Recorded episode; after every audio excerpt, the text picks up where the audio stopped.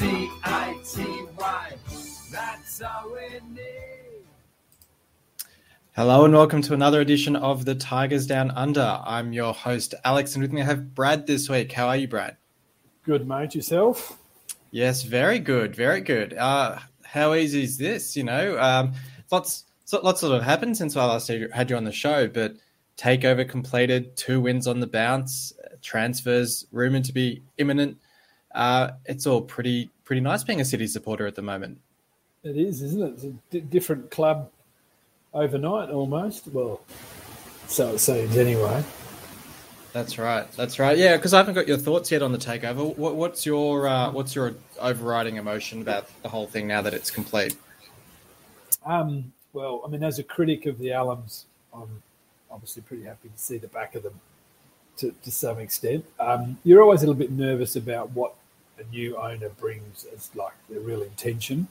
So obviously, this guy is very passionate about what I would say is being sort of a modern day owner, and he loves the club and he's involved and all this. Whereas the Allams seem to, I don't know, lose lose the love for the club. It became more about working behind closed doors. So at least this guy's very outspoken and outward. So we're going to see the truth, um, or at least we hope. yeah, yeah. So um, and and look, anyone that's prepared to put you know serious money into a football club's either a bit crazy or in it for the right reasons. And I think he genuinely feels that we're a bigger club. He's probably actually the owner that most of us thought would have come along when we got relegated from the Premier League and taken us back up. Yeah. But the, the proof will be in the pudding and the transfers and the financials and how the club looks in a year or two or three's time, really, because the Allams obviously came in, spent some money, looked like they were going to commit, then turned around and told us to all go and die. And that's where the relationship fell away. So for me, I think he's more fans focused than the Allams obviously were, or anyone would have been. But um, yeah, the proof will be in where we sit, not so much on the tables, but financially in a year or two or three. I think that's my big concern as well. I think it's an exciting time to be a City supporter. There's a lot of promises about signings, um, ambitions for promotion, things like that. I think for me, it's just I'm happy to see the ambition. I'm happy to see us going into games, going into seasons with ambition about where we can finish the season. But I don't want to do that at the cost of the club. And you see Derby, for instance, and the troubles that they're in at the moment as a very a very cautionary tale about what can go wrong with overly ambitious owners. Um, as you say, I think at least for the first year, I think for me, I'm going to be looking quite closely at the financials as they come out. Um, uh, there's been talk about whether we're now debt free uh, what sort of funding Acun has behind him, things like that. Which, look, if he has the money to do it, brilliant. As you say, um, you know the, the old saying of the quickest way or the easiest way to become a millionaire is to be a billionaire and then buy a football club. So um, he's got to be a bit crazy to be throwing his money into football. But if he's got it and it's sustainable to at least a reasonable extent, then all power to him. But it's uh, certainly going to be an interesting couple of years, to say the least. Yeah, and I think probably that's the point. It's a bit hard to know how things might be structured. I mean, if you go back to, you know, right back to the Adam Pearson days, he really built the club with a structure that, whilst he was the main man, he had the right people in the right spots. And it was obviously when when Duffen took over and decided everyone's wage bill needs to be fifty thousand plus, that we, we we fell in a hole. I think you just need someone. He can be the eccentric owner who throws money in, but someone's got to run the club. Yeah. Someone's got to do it with a real mentality that's not, you know, like the Sunderlands of old, um, and more about, hey, we don't just spend money on transfers and then say, oh, yeah, well, that's just the way we roll. We actually run it as a business saying, well, whether we get relegated or promoted, the club shouldn't get overhauled. That's right. That's right. I'm also interested to see what uh, possible investment there is in the academy, in the training ground, things like that, which um, I think for the sums that we're sort of hearing, and we'll talk a bit about a bit later on about uh, some of the transfer rumors, but some of the sums we're hearing about some of the players we're being linked to, uh, I'd love to see some of that money get funneled into the academy, into the training ground, and really start that off-field investment as well. Because we all know, you know, you look at those that 2008 to 2010 era, getting to the Premier League, getting the riches of the Premier League, it all just went out the other the other end to the players. There was very little investment in the in the club itself uh, until the Allams came along, which you know we're not necessarily here to speak good about the Allams, but um, that was one thing that they did quite well, which was the, the, the development of the youth academy and, and things like that, which um, I really hope that we see continued by Acun. Yeah, and look, that's a pretty pretty valid point, mate. Because if you look at the teams that have bounced out of the Premier League in the last ten or fifteen years, it's only the ones that have really got a reasonable academy or, or youth set up that don't bounce down the divisions further, like we did. Um, you know, you think of like it might be boring, but even Reading, you know, where a Premier League club got relegated, they haven't bounced all the way down divisions because they've still got a very good underpinned source of young players. And it yeah, doesn't mean they're going to bounce back quick, but it means that they're always thereabouts. And yeah, QPR is another one. QPR who sold who sold a couple of players. Yeah, yeah, exactly. And, and we know as well that realistically, with the capacity of the ground we've got and the size of the city, we are realistically we're a championship club who every now and then should bounce into the premiership if we, we get it right. But yeah. we, we know we're too big for League One and League Two, but realistically, we're not a 45,000 seat stadium in the Prem. So we're not going to end up in there forever, but we need to have a very solid championship base. And those clubs that are all really solid in the championship have a youth setup that's second to none. That's right. That's right. Well, it was a bit, bit of a tangent to start the podcast with, but we, will jump into the games now. We'll, we'll, probably circle back around to some of this off-field discussion a bit later on after the, the games themselves. But look, I, I, sat here last week with Dan, looking ahead to second and third on the table in Bournemouth and Blackburn, and thought we. I think we both sort of said it's uh, looking like a couple of losses, probably two 0 losses. Um, you know, we hadn't scored for a couple of games other than that Everton game. Um, we weren't in, in fantastic form. Um, and you know what, what a difference a takeover makes to the the form and to the uh, motivation and the um, I don't know the, the excitement of the players and everything that goes with it. Because um, first of all, that Blackburn game coming away, away with a two 0 win with Acun announced on the pitch just before the game, which would have been a real lift for the players and, and the supporters. Um, 14,000, I think, in the stadium as well for that game. So um, a really exciting fixture, that one. Yeah, look, the timing on the announcement was pretty well perfect to pump everyone up and pump everything along. But it, it was made, like you said, it wasn't one that anyone would have expected us to win. Um, but more importantly, it wasn't anyone that wouldn't have been out there that would have expected us to probably keep, a clean sheet. Um, and although we know we've defensively seen real signs of improvement lately, um, you know the facts don't lie that we were you know a double digit in the negative goal difference side, and, and they're probably the most, well, I don't know what they are now, but they, they would have had close to the best goal difference in the comp. So for me, the fact that we won, and obviously those guys coming off pretty decent couple of months as far as form goes, um, the fact that we kept a clean sheet was even better. That actually shows me that when we have to, we can match it with the top half. Yeah, yeah, that's right. Um, I think we got a little bit fortunate. Um, potentially a penalty on Brereton Diaz from Bernard coming in on the side. How did you view that one? Um, oh, look, you have to admit, I think pretty much in the heat of the speed of the game, you would give it. Yeah.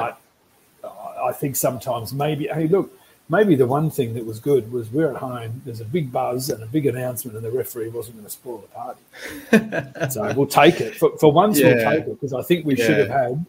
I think in the last three or four games we should have had at least two ourselves. Yeah, that's right. Um, I think live, I was the same. I thought it, it looked a penalty live. Replays, I was a bit less sure about. It looked like he kind of caught him in the side. Other replays, I was also unsure about. It's one of those ones I reckon VAR would have spent ages on and then probably still made the wrong decision. So um, can't get too can't get too upset with a bit of fortune there. Yeah. And then of course the second goal as well was was probably the more blatantly um, favourable decision where McLaughlin just blocks the keeper off. Eaves with a, a nice easy header into the back of the net. Those you see given every day. So I don't I don't know how that one got missed, but that was certainly fortuitous as well and look, it could be that again, same sort of thing. Bit of euphoria around us. Um, the referee, I don't know his name, but we want to get him again.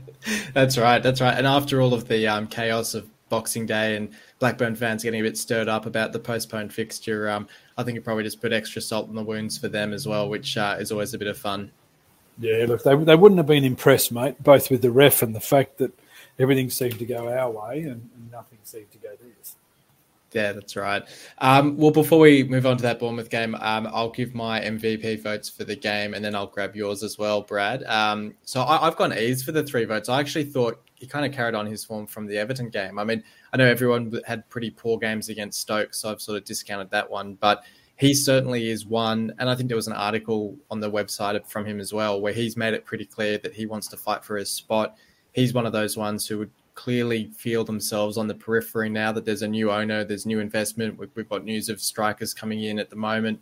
He's one fighting for his spot, and the performance that he's put in against first Everton and then again against Blackburn, uh, you can't fault him for it. I mean, his hold up play, the way he was bringing players into the game, kept it off with a yeah lucky goal, like we're saying, but he was in the right spot to to score the goals. So um, he was probably my man of the match. Um, I know some others would have probably given it to a few of the other players. Um, McLaughlin got my two votes. I thought he was a standout as well.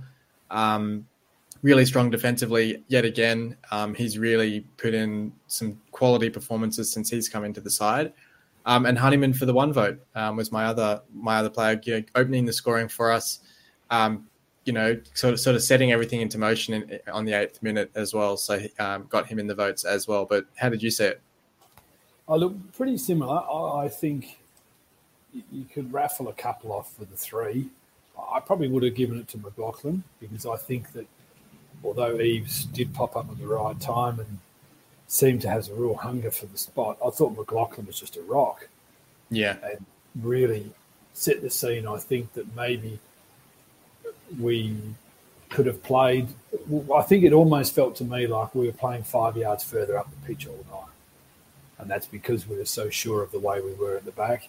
Um, I would have given Honeyman two, but that's more because I give him votes all the time, and I just think that every time he plays that little holding, you know, around the just behind the strikers type role, he just you know, even not so much his passing, but the way he stands on the ball, the way we seem to just move around him. It's it's just so noticeable when he's on song that we're on song. Um, but uh, look, I'd, I'd, give Eaves the one. I think Eaves, the guy popped up, he did the right things at the right time. That's all you can ask, really. Absolutely. Um, I think it was. I could be wrong. I think it was Longman who got both of the assists for the goals as well. So another terrific game for him. And going on to the Bournemouth game, um, managed to grab us the winner in that game as well. So he's another who is he, he seems to he seems to be in quite streaky form. I, I, think he went on that sort of run in November when we were winning games, where he was scoring or assisting most games, and he seems to be doing it again now on this new run of form, getting the uh, the equaliser in the Everton game, getting a couple of assists in the Blackburn game, and then the winner in the Bournemouth game as well. Um, we'll, we'll talk a little bit later on about McCann's place at the club now, but it's hard not to have looked at these two games and seen a manager transformed with the new owners at the club. He seemed he seems a lot more relaxed and and, and sort of um, comfortable in the role now. And I thought his comments after this game sort of summed that up when he was asked about the possession stats and saying how Bournemouth had all of the ball, and his just his response was just, you know, well then they can take the ball home and I'll take the three points home. Um, and you just think that sort of that that sort of wit. We haven't seen that sort of one liner from him at all during his tenure at the club, and it's it's a bit of a shame, potentially a bit of a shame to um to to see him depart the club after these two games. But um, at the same time, two wins is a pretty good way to go out. But uh, yeah, look, just a, a, typical sort of smash and grab performance. This one. Look, it was, and I mean the first half. I, I think. Look, they, they were good. I think we actually flattered them. I think we didn't press up the pitch high enough. I think we made them look like they had the ball a lot more than they needed to. I know certainly like, you know, with McCann's comments there about having the ball and we'll take the points is pretty valid, but we shouldn't let them have the ball because they yep. had so much time on the ball in that first half. I actually think what happened was, mate, I think they went in at half time. This is Bournemouth thinking, oh, we're actually doing this pretty easy. The goals will come. And of course, in the second half, whether McCann's given the rocket or just really said, hey, listen to this, you guys have got to press or whatever. But again, it's the same as the Blackburn game. We seem to give them no real space on the ball. And in the Bournemouth game, it was definitely a tale of two halves. The first half, we let them run around with it. Yeah. But the second half, we really pressed. I think that's why the goal came. I think the fact that when you when you look at the way we were pressing that little bit in that sort of middle third, middle of the second half there, the fact that Longman was, was sort of getting in and about. There was a bit of there was a bit of movement going on that we didn't see in the first half, and I think it was because we took the space away. Maybe McCann's feeling more relaxed because he's starting to actually work it out. and, you know, what I mean, in all honesty, yeah, yeah. in League One, in League One, let's face it, we had the best squad in the comp, and these players go out knowing they're the best in the, in the comp, and they they behaved and acted like it and did the job. When you get promoted and we haven't got the best comp team in the comp, and it's naturally not going to happen, that's where I believe that technical press and everything that maybe McCann's only been rooting.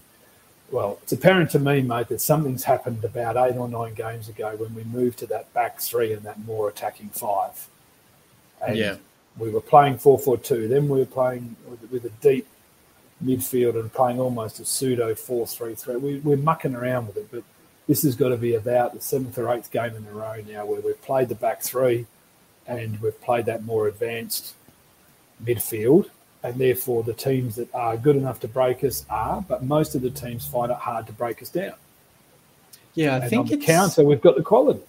Yeah, is it is it six six wins, two draws? It's something like some, seven, seven wins, two draws in, in the last twelve, or something like that. It's a remarkable turnaround since we moved to that back three, as you say. Um, uh, basically playing like a three-four-three or a three-five-two sort of system, um, dependent on the on the team. But you know, your comment about the Bournemouth players, I think a Bournemouth player actually came out and said pretty much that that they went in at half time expecting that they'd come out second half and just roll over us because they they they clearly just thought you know they're applying all the pressure and that finally something's going to give and they'll get through us. Um, and as you say, we've clearly come out the second half with our sort of you know fangs bared, so to speak, and we've really gone at them. Um, I think we had one shot in the first half, right at the end of the half, and then and then got right back into it, started the second half, and really put the foot on um, foot on the gas, um, and, and looked a much better side for it. Um, and, and as you say, I think this coupled with the Blackburn game really shows that we should basically Fulham aside, maybe Fulham are just sort of demolishing everyone. But you know, Fulham aside, there's no one. We've played second and third now. There's no one in the division that we should really fear. No, there's, there's not, and especially if you're convinced that the system and the way you're pressing is is the way you should play. I mean, the one thing, like you just mentioned there, something you, I heard you say something about the fact I don't think we had a shot in the first half. It, it it was almost like we needed to be able to let our hair down a bit in the second half and have a crack at taking the space away from them, so then we could we could get like, like we'd find the holes. In Yeah. the first half, we didn't look like we were trying to press or find holes anywhere. Um, in the Yeah. second half, uh, look, no doubt in the second half, that Bournemouth probably had more shots in the second half than they did in the first. But when they're taking them from where they were, the risk is obviously a lot less. But all of a sudden, they were opening up. And the passage of play before we scored our goal, probably 10, 15 minutes before we scored ours, Bournemouth could have had two easy. I think they made a, a couple of subs and they, they looked like they had us just in that patch. But that's because at the same time as they were really attacking us, they started to open up and we just walked straight through effectively. That's right. That's right. Um, yeah, solid game all round again. Um, I'll kick off with your MVP votes for this one before we move on to the off-field discussion. Um, I think I will. Well, uh, look, we'll give Longman the three because he scored. Um, but I'm, I'm again, I'm, I'm going to give, I'm going to give McLaughlin two. And I look, no one will probably say he had an exciting game, but I think one of the differences in the second half was the fact that Longman and Williams both really moved um, up the park a lot further. And I'm not saying for a minute that, that Williams set the game on fire, but I've got no doubt that the way he pressed up the pitch, the same as Longman did, meant that their fullbacks were under pressure, which means our strikers and Honeyman started getting more of the ball. But more importantly, I think it made our back three look better. And again, that's why we didn't concede. So I'll sneak Williams in for a little vote, more as a gesture. Yeah, I, I'm I'm going to be really curious to see what happens with players like Williams. Like you know, you've got your Moncur, Cannon. Well, basically, a lot of the players that we signed this this summer, um, um, who weren't the lone loanees, so to speak. So we've got Williams, Moncur, Cannon, um, a couple of others as well. I'm going to be really curious to see what happens to them once the takeover goes through, because uh, maybe fortuitously, if McCann's leaving the club, it then provides them with a new club to go along to, since we know that McCann likes to pick up his old players um, at his next destination. But yeah, look, I thought I think Williams has had a terrific month for us. It's probably the best month of football that he's played for us since he's been here. I don't think he's really had much opportunity to play before now, but uh, yeah, no, I thought he was. That's a good shout for the one vote there. Um, yeah, it was more I, I, just the structure. I, actually Yeah. think he, he probably would say that's not the best game he played, but clearly I thought something's happened where he's been told, listen, pin your ears back and have a crack. And he, he would have covered some miles. Yeah, yeah, and and his pace off the bench is always um, is always a weapon, if nothing else. Yep. Um, yeah, I, I'll, I'll agree on Longman for the three votes. Um, I think he's he's playing some great football at the moment, um, and it was a really well taken goal to seal the three points for us. Um, I've actually changed last minute. I was going to give Eaves votes in this, but um, I'll actually go with Baxter. I think um, he's sort of been Oh, a bit yeah. bit of a um, unsung hero, I guess, of the last couple of games. He, he looked really shaky in the Stoke game, um, and it was a bit concerning to see how he um, was sort of failing to command his area as well as he has in the past. Um, and I think he's really come back into form um, these last two games, keeping two clean sheets against Bournemouth and Blackburn. So I'll, I'll sneak him in for the two votes here. And then McLaughlin, um, just in the votes every week, um, is just leading that defense. So we sort of talk about the fact that we, we're looking to, well, some of us would like to see a, a, an experienced centre back recruited to sit in that back three. Um, but McLaughlin's pretty much putting his hand up as that experienced head back there. So um, another terrific display from him. Um, all right. Well, there's a bit of off-field news to discuss. Um, as of the recording of this episode, Tuesday afternoon in Australia, so Tuesday morning in the UK, we haven't had official news yet, but there are newspapers deciding to sort of run with the story um, as if it is official that McCann is leaving the club to be replaced by um, Shota Arveladze, who um, has been linked for uh, quite a while. So I think this was sort of an ine- inevitable change down the line. Um, we sort of said on our takeover special last week that I, I, I guess Acun would have really loved to some extent, uh, you know, a 4 0 or a 5 0 Bournemouth win to make it a really easy decision to sack McCann and, and make it a non controversial one. But um, unfortunately, depending on your perspective, uh, we did get the three points. So it does make it a bit more um, controversial with the supporters and the players. I mean, I think Honeyman came out after the Blackburn game and basically said that he, if he could give um, Acun a message, it would be to keep McCann at the club. Um, what, what's your feeling of it? Because of course, there's been a few times through his tenure where McCann very easily could have been sacked and no one would have batted an eye. But it's just a bit touch of irony that it's coming at this point. Doesn't it ever? Um, here we are, sort of probably thinking that this is a decision that could have been made a long time ago, or even when we got relegated. Um, Yeah, I think probably the thing that most of us have sort of agreed on at some stage is that McCann, with the right League One budget, is a good League One manager. And uh, it's not that he won the title, that's great. It was more the fact that from the minute we went down to League One, he looked like a guy in control. And from the minute he took us over, he looked dishevelled. He looked like he was fighting the relegation battle himself. And he's never looked confident enough to say, hey, guess what? We're a top half championship side. And also, I suppose, with that has come his player signings have actually been reasonable. But is there anyone that we're saying that we've signed recently who's a real chance to be a top half championship, bottom half Premier player? And it may be that the thinking behind it is, well, with McCann not being there, and well, and, and, and Shota coming in with a nice, healthy history and uh, war chest of possible transfer options from all over the world, that, that then becomes more about not so much what the manager does on match day, but what the manager brings to the club. And I think that might be part of the problem of why McCann is looking like like a, a consistently boring manager, if you like, versus Yeah. what will be this, the highlight of an owner who can bring in a manager that could potentially bring in superstars. Well, I didn't even realize that. I think Shota speaks something like uh, six or seven languages. So even just from that perspective, having a manager who, if we are to bring in our Iranian superstar, and if we're going to bring in players from Turkey and um, things like that, having a manager who can actually speak these languages could be quite handy. So I, I hadn't actually realized that about him that he was so um, multilingual. So um, even just from that perspective, having a, a more internationally focused manager may well be um, quite an advantage to have.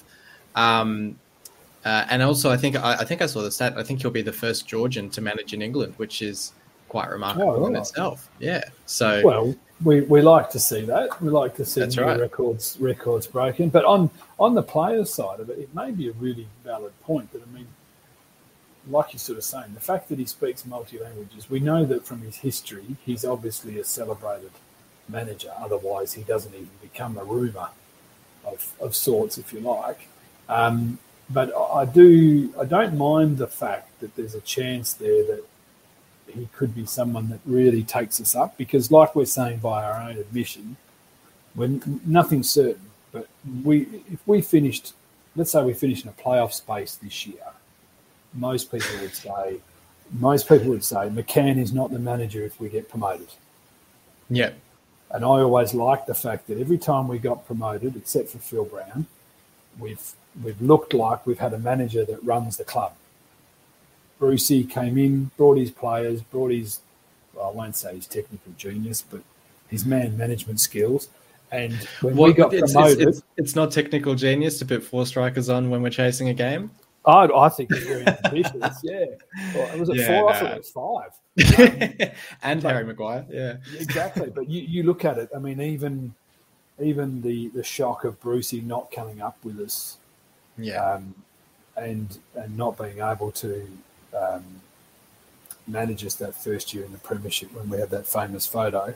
Um, that was all a shock because Brucey's a premiership manager, and if, if the end game here is, is to try and get into the championship long term and look at promotion, is McCann the one that's going to take us to premiership status? The argument is probably not. Then again, though, it gets back to what we are saying about off field. If you don't have the right management skills running the club, then what do we end up with? We end up with a new manager who buys heaps of players. We get possibly promoted in two years' time with the bottom of the championship with a huge wage bill.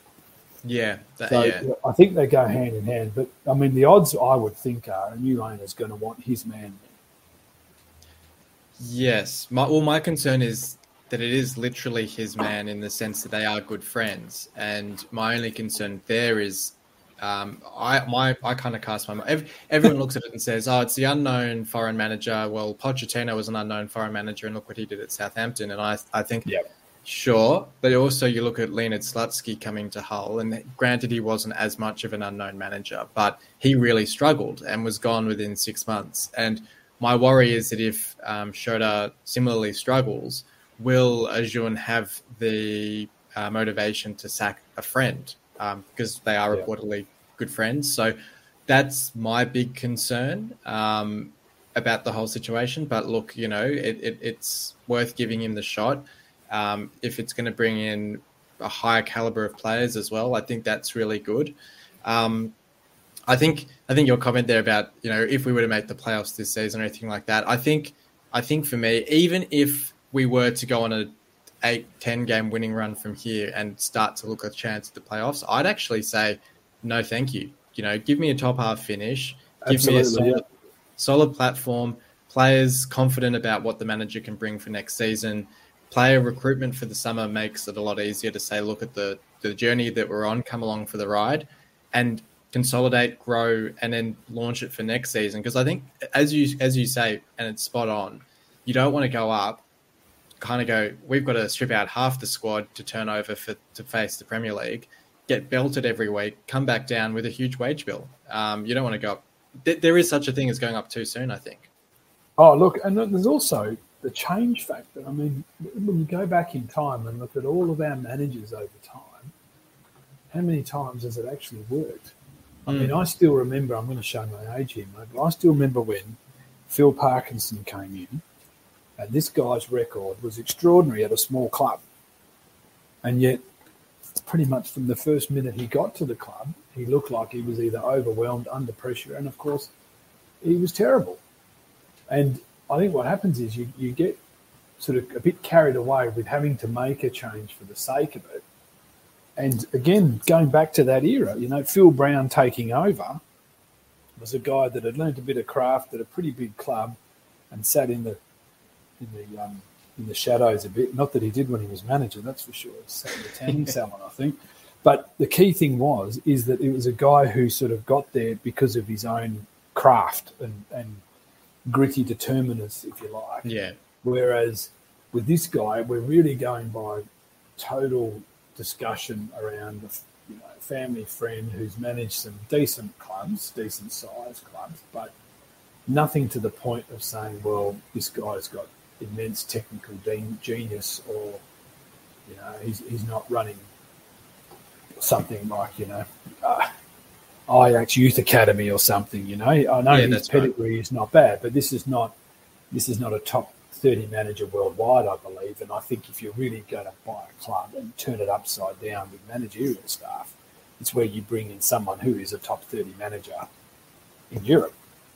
Yeah, yeah, that's right. And I think I was sort of talking in our chat today about exactly that. And my reluctance to see McCann sacked is almost as much about McCann going as who's coming in. And that I think if it was a, call it a Chris Hughton or a, a Daniel Farke or or you know who was who was that guy sacked by Newcastle, Mister Mister Steve Bruce? If it was one of those sorts of guys coming in, you know, out of work English, not English managers per se, but managers who have experience in England, I think I'd feel much more relaxed about the managerial change. But I think because it's such an unknown manager, unless he and he may well be able to hit the ground running, in which case this is completely irrelevant. But if it's going to take him a month or six weeks to bed in with the squad, we're not far enough away from the relegation zone, I don't think, that we can afford a five, six game patch of struggling to put any sorts of results together. I, I don't think. So that, that that's probably my biggest concern. But um, look, I think that Stoke game, for instance, showed, and you look at the responses after that Stoke game, I think it showed that McCann was a dead man walking regardless because, yes, he was one or two good results away from everyone saying, oh, we love him, let's keep him but he was only one or two bad results away from everyone saying yeah, he's hopeless, he doesn't know anything, he needs to go. So I think it's the right call ultimately, and I guess we'll see what happens with um, Yeah, um, that's right. And it might even be the timing. You know, it may even be. I know, obviously, both the media and the rumor files will want changes quick, but it, it may be just beneficial for the club. And this is where we get back to the whole reason why whether the owner will be good or not is if you were buying Hull City today, I don't know whether you would be changing the manager as your first priority. Considering where we are and what we've got ahead, unless you had, like you said, someone who's got real pedigree. And I mean, you remember looking at it's drawing a long bow, but you know, Sam Allardyce used to get jobs basically to try and rescue clubs from getting relegated. Um, and he was reasonably good at it, or maybe not on paper, but he was reasonably good at getting clubs out of those situations or, or thereabouts. At the moment, do you want a new manager, new foreign manager who could bring in all sorts of new players, or do you want some stability and a manager who's got the players he wants to try and grind his way out? And at the yeah. moment, he has been doing the job. Yeah, that's right. That's right. Um, oh, and, and, look, and speaking of, I mean, we can talk a bit quick about, quickly about transfers now before we move on to the um, to the next game. But um, Regan Slater reportedly has signed, trained with the teammates yesterday. Presumably, is going to be announced today. Fifty thousand pounds seems pretty light on for him, which seems a pretty no-brainer signing. Um, interesting, I guess, because he would have presumably come to the club because of McCann and his influence with him last season. Um, seems presumably still happy to sign for the club, knowing that McCann's departing. Um, seems a pretty good signing. Well, I think so, absolutely. Um, you know, played a decent, decent stint of games. Um, sure, be it in a different division, but looked quality and for that sort of price tag. I mean, even if you're taking him as a real progressive three to five year backup player, very solid. Yeah, that's right. And I think like last season, he displaced Smallwood from the side towards the end of the season. So you think if he's here as a depth or a rotation option for Smallwood, um, that's got to be a step up from I mean, Matt Smith from Man City or, or Huddlestone, I guess, is the other one that stepped in a bit for, for Smallwood. He um, has a bit more diverse, um, a bit more range to his game, I guess I'd say. Yeah, yep. I think it's a really good piece of business for 50 grand. That's right. Um, the other one that looks certain to happen or reasonably certain to happen is, and I'm going to try and pronounce his name um, as correctly as I can, Allahyar Sayyadmanesh, um, who is uh, the 20 year old Iranian striker. Uh, apparently, he's not going to go out on international duty this week because he's going to be focused on coming to England and, and signing on with us, which sounds pretty exciting. Scored in the Europa League last season against Leicester, so he has a bit of pedigree with his goal scoring exploits. Um, seems he, he's sort of the you know he, he's sort of the um, the type of player that I'd be liking to see us take a gamble on. I'd rather see us gambling and it's you know sounding like it's a fee of um, I think I've got it here somewhere. I think it's like five million euros. So it's it's a substantial fee. I think that will make him our record, just about our record championship signing. Um, but I'm happier to see that done on a 20 year old with decent pedigree than some of the other players that we've been linked with who are you know, um, Pesic, I think, was the one that just fell through. He's 29. Ryan Babel, um, who's 35. I'd rather see this is the right end of the age bracket, I think, for these sorts of signings. Yeah, I totally agree, mate. I mean, anyone, uh, if you're looking at that sort of 19 to 22 year old, you're hoping that you've got the next Mo Salah coming along without having to pay a fortune for him. And I think realistically, what happens, this guy's obviously good enough that Fenerbahce have given him a long term contract before. And um, the fact that, you know, you're paying five million for a striker these days is pretty well chicken feed, really, um, at 20. So why wouldn't you have a crack? I'd be more worried, like you said, if we were signing older players who aren't really suited to this league um, and and that probably you know like even with with Pesic, I know no not that old, they're still under thirty, but still the fact is is that got to come and get used to a new club and all these sorts of things. Whereas I think the young guys are so hungry to prove something, and like yeah. you said, if he's not going on international duty, it's probably because the owners told him when you sign for us, you're playing and you're in, and this is how it's going to be he's just gearing himself up, ready to go. That hunger will be huge. Yeah, that's right. That's right. And and look, you know, it's it's all presumably it's part of the strategy. I mean, um, Acun sort of spreading the word about us in Turkey, getting an increased fan base over in Turkey, bringing in a star young Iranian striker to the championship is going to increase interest over in Iran um, I'm automatically already saying, well, you know, Iran's in the other qualifying group for the World Cup to Australia. But if we were to play off with them on, in the third place playoff, suddenly that's a player for me to look out for. Um, it's all, I reckon, it's all part of this sort of um, ambition of making Hull a much, or Hull City a much more international club and bringing in that international focus. So I think there's a clear strategy in the sorts of players that we're, we're seemingly targeting. Yeah, I think so too. And look, that, that hopefully mimics what we're talking about with ambition and where the club should be. Um, and in most cases, I think if you've got someone who, you know, look, we, we shouldn't be paying any money for anyone that we don't think is walking in and improving our top three or four players. Yep. Um, so that's why I think, especially, you know, when you were just talking a minute ago um, about Slater, for 50 grand as a backup, pretty small price to pay. You just move on. That, that's good. But if you're going to spend good dollars, we should be only buying players who are going to be changing the top, like I said, three or five players in the squad, and then gradually weeding the worst three or five players out. Yeah, exactly right, and that's and that's how it should be, rather than sort of substantial overhauls every summer. It should be you top up, you you know, you get a new best three or four players in, and you, you get your worst three or four players out, and you just gradually improve that way. That's right. All right. Uh, well, let's move on. We'll do the uh, triple flashback feature before we do the preview. Um, we'll just go through this one reasonably quickly, just on the theme of new managers, with Shota having his first game against Swansea this weekend.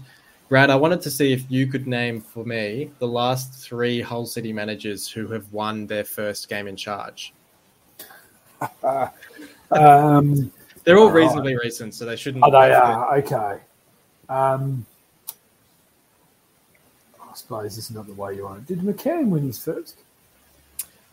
No, so well, it was actually it was interesting though because, and I was saying to Dan today, it's interesting. We've had I think three managers have their first game against Swansea. So I think Oh, McCann, uh, McCann, presumably, and also Nigel Pearson all had their first games against Swansea.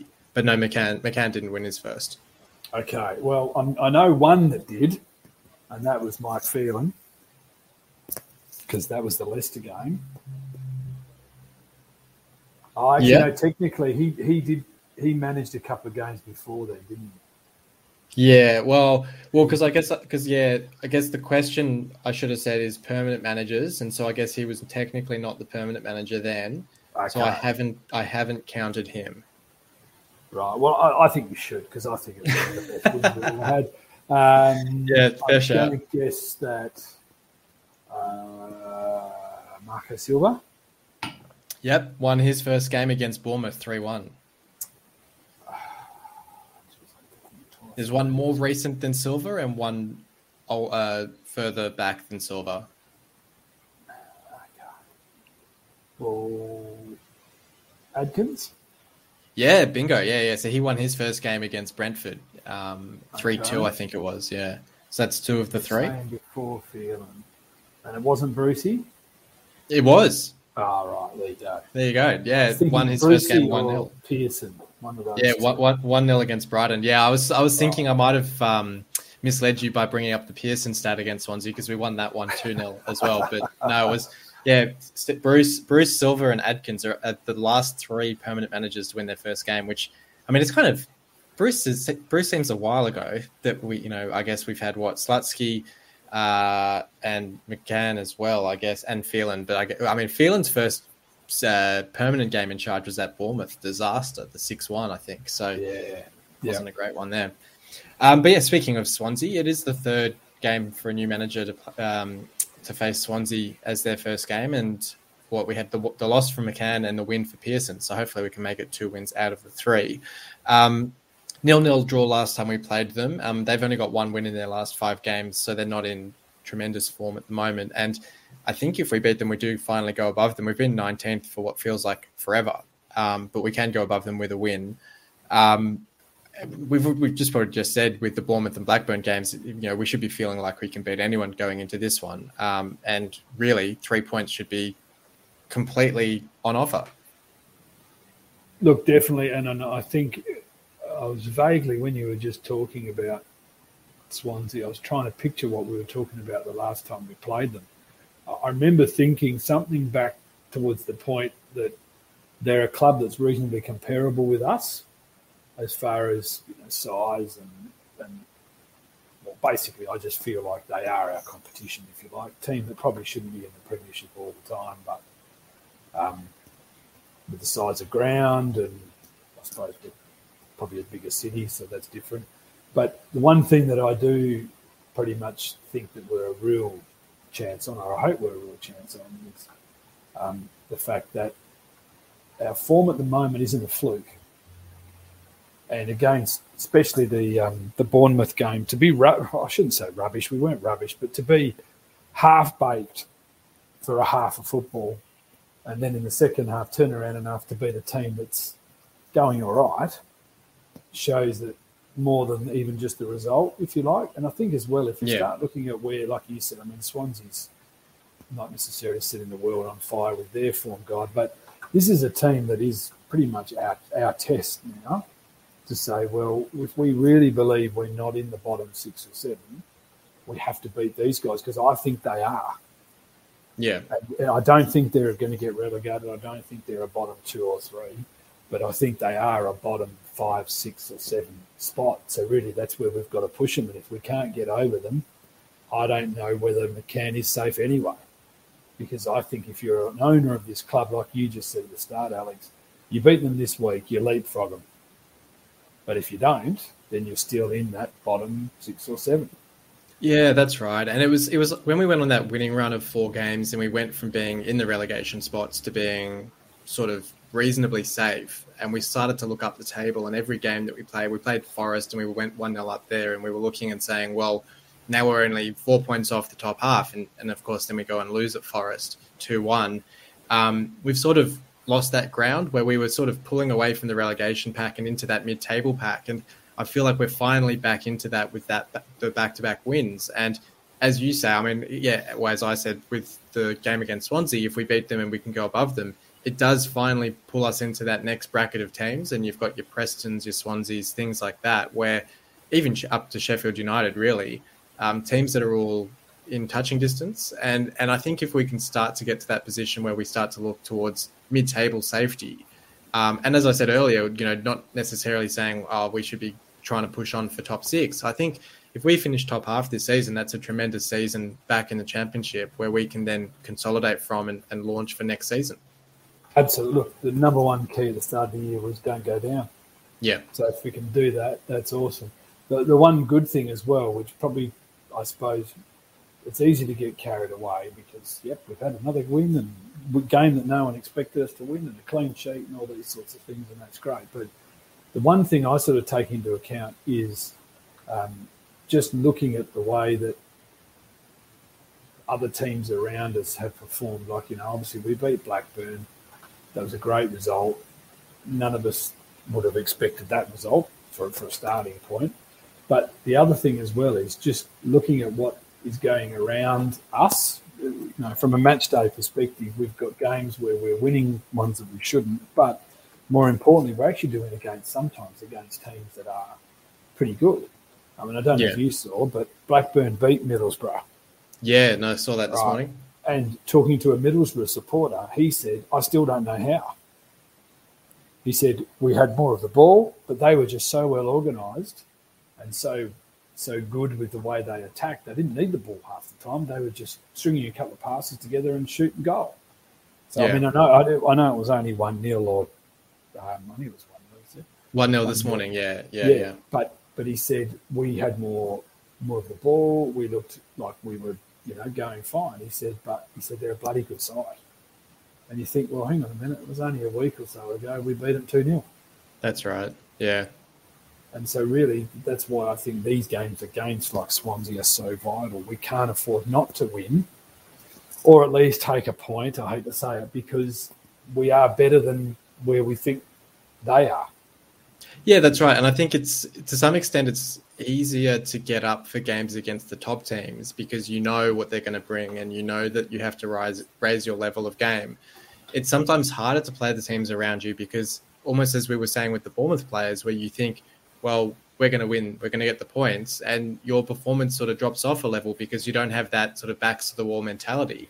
Um, if we go into that game against Swansea just thinking, well, hang on, we've just knocked off second and third, we'll get the three points easily um, you get a game like we got against Stoke. So it's it's it's a different sort of tricky, I think, to those games that we've had, and um, but but no less important to get the win. Yeah, and I think you might be onto something, mate. The fact that you you're really up for it because it's a top team, you've got nothing to lose.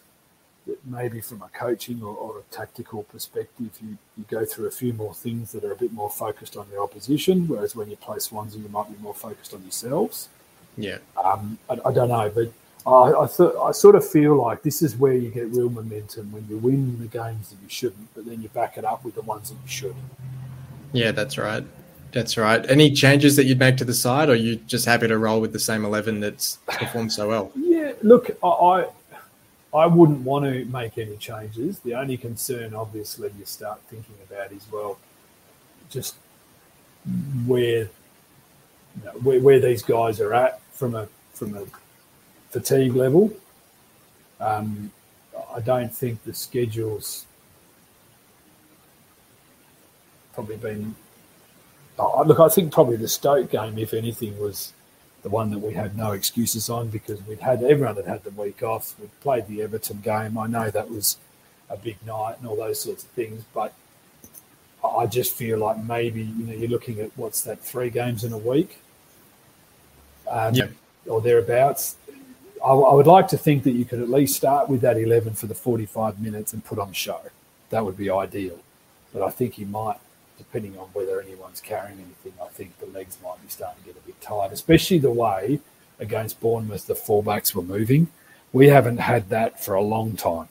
They were clearly the, the game plan changed at half time, clearly. and the way those guys were running, I, would be interested to see if they could do that again on Saturday. And the great thing is now, I guess we've got Slater coming in who can provide an option in midfield for someone like a Smallwood who might not have the legs to go on with it um, this weekend. Um, so, are, are, you confident in a win? Um, score prediction for this one? Maybe, you know, two 0 three 0 for City potentially. Oh, look, I'd love to say so, but I'd be happy with one 0 One 0 Yeah, I really would. I, I don't. Um, it's, it's always the way when you start looking at results, you start thinking, "Oh, well, I know Swansea have leaked goals." Well, so did we a couple of yeah, a yeah. few games back. So I, would be quite happy with a, a one 0 I would love a clean sheet again because I really think no, yeah, you know, three clean sheets on the bounce would be fantastic. Yeah, no, it certainly would be. It'd be good to get another clean sheet on the board. Uh, another three points in the bag as well. But uh, look, thank you for joining me for this one, Brad. Thanks for having me. No problem at all. And thanks everyone for listening in to this episode. We'll be back same time next week for another episode of the Tigers Down Under. But until then, come on, City. You've been listening to the official Hull City Australia podcast, The Tigers Down Under. For more discussion, join us on Facebook at the Hull City AFC Australia Facebook or follow us on Twitter at Hull City AFC Oz. The music was created by Amber and Black.